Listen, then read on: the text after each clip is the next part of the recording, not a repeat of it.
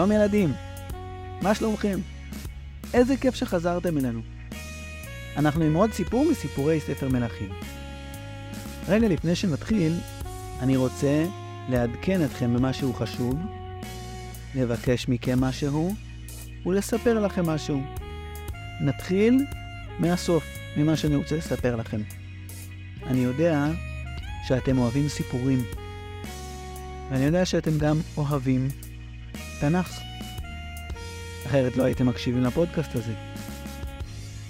אז רציתי לספר לכם על שתי יוזמות נחמדות ויפות שאפשר ללמוד בעזרתן תנ"ך. הראשונה, קוראים לה יוצאים ברכוש גדול.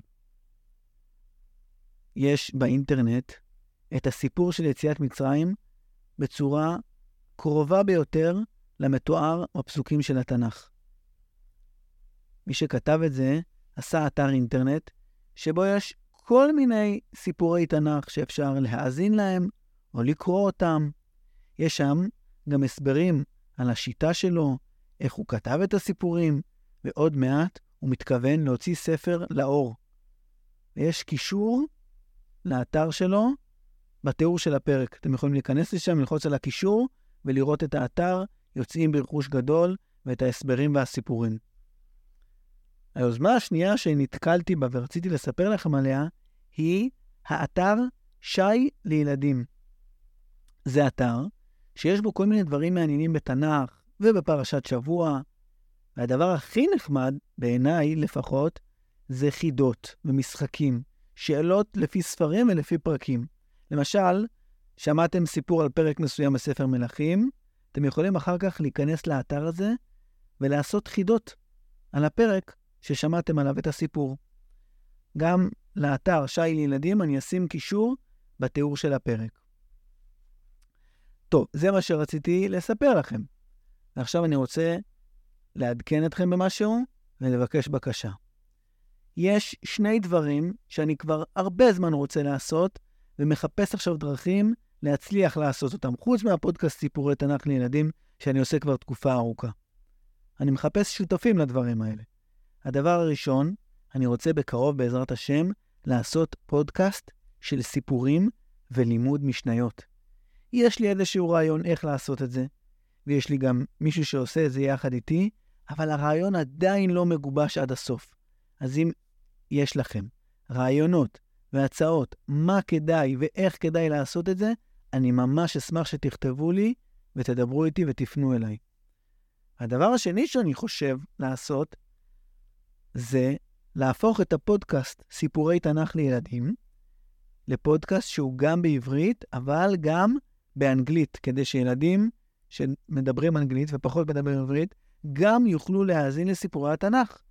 אני צריך עזרה בכל מיני דברים, בתרגום, בהגהה, בהפקה ואולי בעוד כל מיני דברים. אז אם יש לכם רעיון איך אתם יכולים להיות שותפים, או שאתם רוצים להציע לי איזשהו רעיון שקשור לזה, או שיש אנשים שאתם חושבים שכדאי שאני אדבר איתה, איתם, אני מאוד אשמח שתכתבו לי ותפנו אליי. אני רוצה להגיד לכם, בעיקר ילדים שמקשיבים, אם אתם שומעים את זה עם ההורים שלכם, מצוין, הם שמעו את הבקשה שלי. אבל אם לא, תספרו להם על הבקשה הזאת, שיסתכלו בתיאור של הפרק ויראו, אני כותב את כל הדברים האלה בתיאור של הפרק, אפשר לראות את זה שם, ושם גם אפשר למצוא איך ליצור איתי קשר. בסדר? אני סומך עליכם. טוב, בלבלתי לכם את המוח כבר מספיק. תודה שהקשבתם לי, ועכשיו לפרק. ירבעם בנה את הממלכה החדשה שלו. הוא בנה ארמון חדש בעיר פנואל, ולאט לאט התחיל לארגן את הממלכה שלו. אבל היה משהו שהעיק עליו מאוד. כל יום הוא קם איתו בבוקר, כל לילה, כשכבר היה שקט וחשוך, והוא היה לבד במיטה שלו, מחשבות על הדבר הזה נכנסו לו לתוך הראש.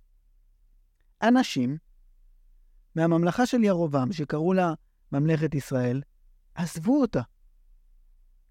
לא רק שהם עזבו את הממלכה של ירובעם, הם עברו לממלכה של רחבעם, שקראו לה ממלכת יהודה. לא משפחה אחת, לא שתי משפחות, המון אנשים עשו את זה. עזבו את ממלכת ישראל ועברו לממלכת יהודה. ממלכת ישראל וממלכת יהודה היו עכשיו ממלכות שכנות. הם היו גם אחיות. לא בכאילו אחיות, באמת אחיות. האנשים בשתי הממלכות הללו היו אנשים מאותו העם, פשוט שבטים שונים. בממלכה של רחבה, ממלכת יהודה, היו שבט יהודה ושבט בנימין של עם ישראל. ובממלכה של ירובעם, ממלכת ישראל, היו שבט נפתלי ושבט ראובן ושבט מנשה. הם היו אחים, אחיות. ודווקא משום שהם היו קרובים אחד לשני, בקרבה משפחתית, דווקא בגלל שהם היו מאותו העם, זה הפך אותם לממלכות עוד יותר יריבות. ירבעם, משבט אפרים, הרי מרד ברחבעם ויצא בהפגנתיות מהממלכה שלו. ועכשיו, אנשים מהממלכה של ירבעם, אחרי שהוא כל כך התאמץ להקים אותה, עזבו אותו ועברו לממלכת יהודה. זה ציער והכעיס ועצבן והטריד והעיק על ירבעם. כל הזמן. בחלק מהזמן, כשהוא היה עסוק וחשב על כל מיני דברים והיה בישיבות וזה, אז הוא קצת שכח את זה, אבל כל פעם שנהיה שקט, הוא שוב נזכר בזה ולא ידע מה לעשות, הוא הרגיש שפשוט הממלכה שלו מתפרקת לו ובורחת לו מבין האצבעות. מה עושים? ירובעם עשה מה שמלכים רגילים לעשות במצב כזה. הוא התייעץ. היועצים של ירובעם אמרו לו דברים חכמים ומדויקים. אחד הבכירים שבהם אמר לו, אתה יודע למה אנשים עוזבים אותך? הם פשוט רוצים משהו שיש רק בממלכת יהודה ואין לך. והמשהו הגדול הזה והעוצמתי הזה זה בית המקדש בירושלים. בית עצום, גדול, מפואר. יש שם הקרבת קורבנות וכהנים, ועלייה לרגל היא אירוע מרשים ומרגש מאוד. אנשים פשוט נמשכים לשם. היועץ של ירובעם אמר לו שיש דרך פשוטה מאוד לעצור את ההגירה, לעצור את זה שאנשים עוזבים את ממלכת ישראל ועוברים לממלכת יהודה. פשוט מאוד, תעשה במות חדשות.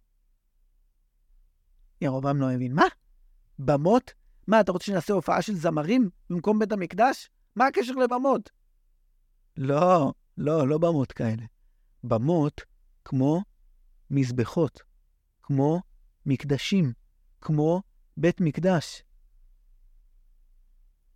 טוב, ירובעם כבר קצת יותר הבין על מה הוא מדבר, אבל הוא ממש עיקם את הפרצוף. להקים בית מקדש מחוץ לירושלים? מה, זה לא עבירה? ירושלים זה המקום שהשם בחר. שם צריך להקריב קורבנות. מה פתאום שאני אקים במות או בית מקדש אחר? אבל היועץ של ירובעם לא היה סתם בן אדם, הוא היה תלמיד חכם. הוא אמר לירובעם, תגיד לי, אדוני המלך ירובעם, מה, אתה באמת לא זוכר? מתי היה כזה דבר בעם ישראל שהיה רק בית מקדש אחד, וכולם עולים רק לבית המקדש שבירושלים? תמיד היו במות. תמיד כל מי שרצה לבנות לעצמו מזבח בחצר של הבית שלו, בנה מזבח בחצר של הבית שלו, והקריב בו קורבנות, וזו לא הייתה עבירה. יותר מזה, בכל עיר גדולה בעם ישראל, בארץ ישראל, הייתה במה גדולה, שהקריבו בה קורבנות תמיד, הרבה מאוד פעמים. כל שבט היו לו במות משלו. מה פתאום רק בית מקדש?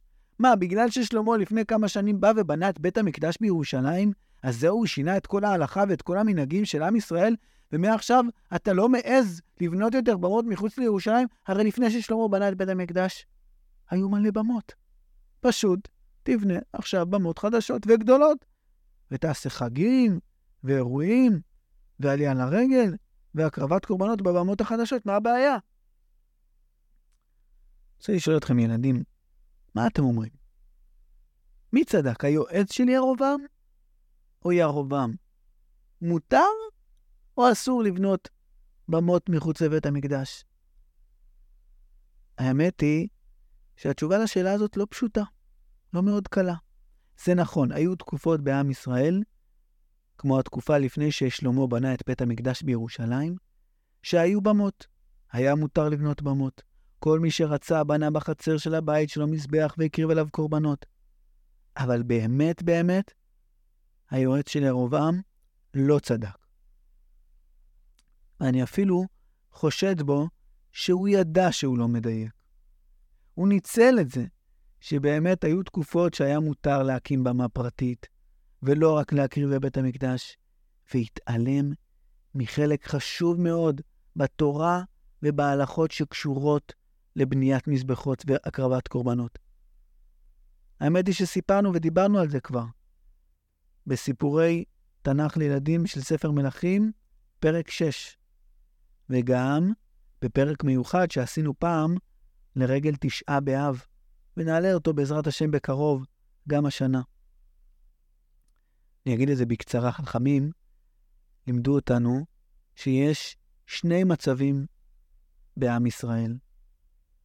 כאשר יש בית מקדש אחד, מרכזי, גדול, אסור לבנות במות פרטיות.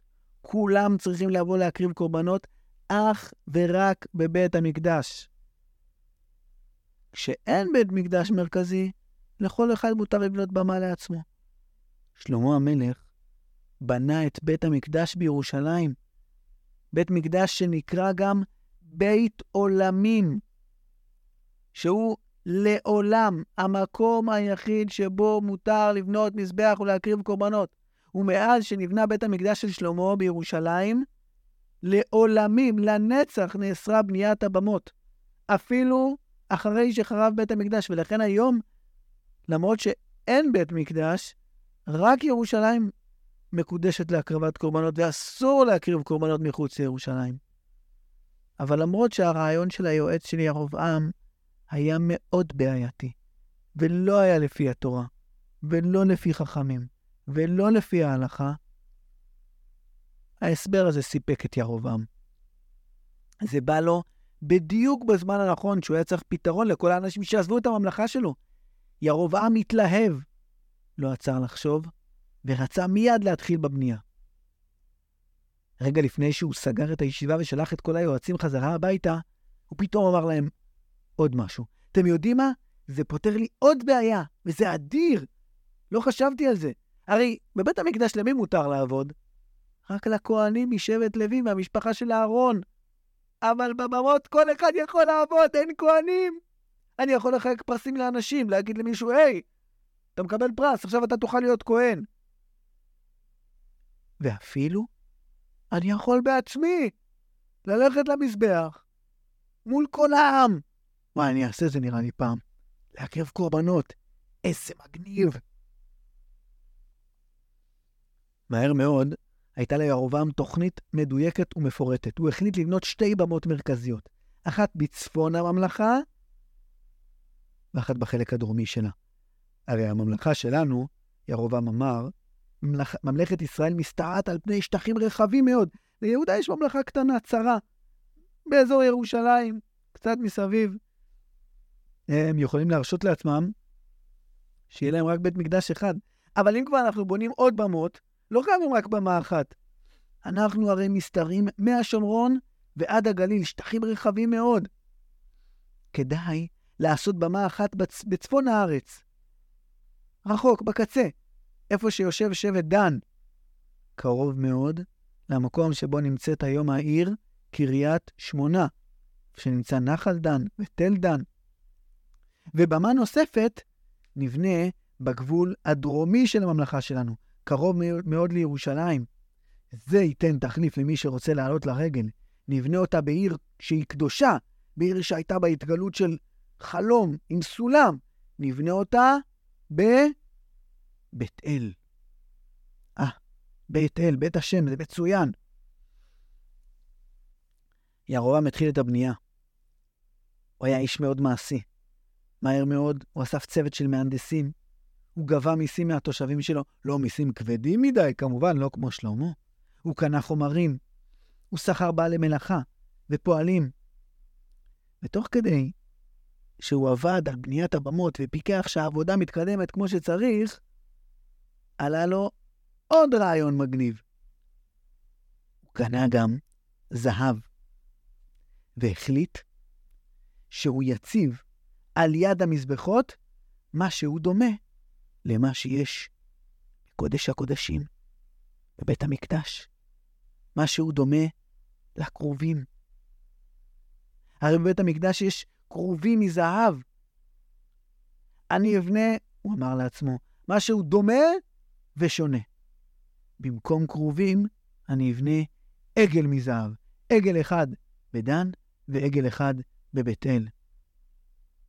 הרעיון הזה בא לו מהמסורת שהייתה בעם ישראל, שירובעם מכיר אותה, שהכרובים והעגלים היו חלקים שונים של מרכבת השכינה. אנשים באו לאתר הבנייה בבית אל ולאתר הבנייה בדן ומאוד התפעלו. אבל אז הם ראו שיוצרים שם גם עגל מזהב. היו אנשים שכשראו את העגל עוד יותר התלהבו. אבל אחרים היו המומים. עגלים? מזהב אצלנו? מה, ירובעם לא זוכר את חטא העגל? אבל הם לא העזו להגיד מילה. וירובעם רץ קדימה. הוא סיים לבנות את הבמות, וסיים ליצור את עגלי הזהב. הוא מינה אנשים שינהלו את עבודת הקורבנות בבמות. מינה אנשים שיעבדו במקום הכוהנים. וכך התחילה עבודת קורבנות בבמות של ירובעם. ירובעם פרסם את דבר הבמות והעגלים. הוא הפיץ את זה. תדעו לכם, ככה בכל הערים של, של ממלכת ישראל. יש במה בבית אל, לא צריך להתאמץ לעלות על לירושלים, ויש שם עגל, ויש במה בדן, במות משלנו. הוא אמר לאנשים, תראו איזה עגלים יפים, תראו איזה קדושה יש בהם. הנה אלוהיך ישראל אשר העלוך מארץ מצרים. העגלים והבמות החדשות גרמו להתלהבות בממלכת ישראל, אבל ירובעם הרגיש שזו עדיין לא מספיק תחרות טובה לבית המקדש בירושלים. עדיין, בשלושת הרגלים, בפסח, שבועות וסוכות, המרכז היה בבית המקדש. אנשים הכירו את החגיגות שם, והיו רגילים לעלות לרגל לירושלים. מה עושים? לירובעם עלה עוד רעיון, לא רק במות, לא רק עגלים, ירובעם חשב על חג חדש שיהיה בעם ישראל. עם ישראל אוהבים חגיגות, נכון? אוהבים לעלות לרגל, נכון? יאללה, בואו נעשה להם עוד חג. חג בזמן שבו בבית המקדש לא הייתה שום חגיגה. החג נקבע לחודש השמיני. מי יודע מה זה החודש השמיני? ירובעם שלח שליחים בכל ישראל. השליחים שלו סיפרו לכולם, כולם מוזמנים לחגיגה גדולה ב-15 בחודש השמיני, בבית אל. כולם מוזמנים, יהיה אדיר, יהיה כיף, יהיה בשר, יהיה קורבנות, יהיה חגיגות, יהיה מוזיקה. החודש השמיני הוא חודש מר חשוון בחודשים שלנו. זה יוצא שמיני אם סופרים את החודשים מניסן, החודש הראשון, יהיה החודש השני, סביבה, ככה, אם סופרים מגיעים בחודש השמיני לחודש מר חשוון. אתם בטח זוכרים שסיפרנו על החודשים באחד הפרקים שעשינו לכבוד פסח. ולקראת התאריך המיועד, המוני אנשים נהרו לבית אל. סוף סוף הייתה בממלכת ישראל עלייה לרגל, התכנסות של אלפי אנשים שפוגשים את החברים ואת הקרובים ואת השכנים ואת השמחה גדולה, קורבנות, בשר, אווירה מיוחדת. ירובעם היה פשוט נלהב, נלהב מה, מהחגיגה שהוא הצליח ליצור, והחליט שזו ההזדמנות שבה הוא רוצה בעצמו לעלות על הבמה ולהקריב קורבנות לעיני כל ישראל. הוא עמד בראש הבמה, הסתכל מסביב בגאווה, ושמחה. אבל פתאום נשמעה צעקה מתוך הקהל. מזבח, מזבח, כה אמר השם. היה שם הרבה רעש בהתחלה, אנשים לא כל כך שמעו את הקול הזה. אבל ככל שאותו אדם שצעק את זה המשיך לדבר, אנשים שמו לב שמשהו קורה, ולאט לאט נהיה שקט.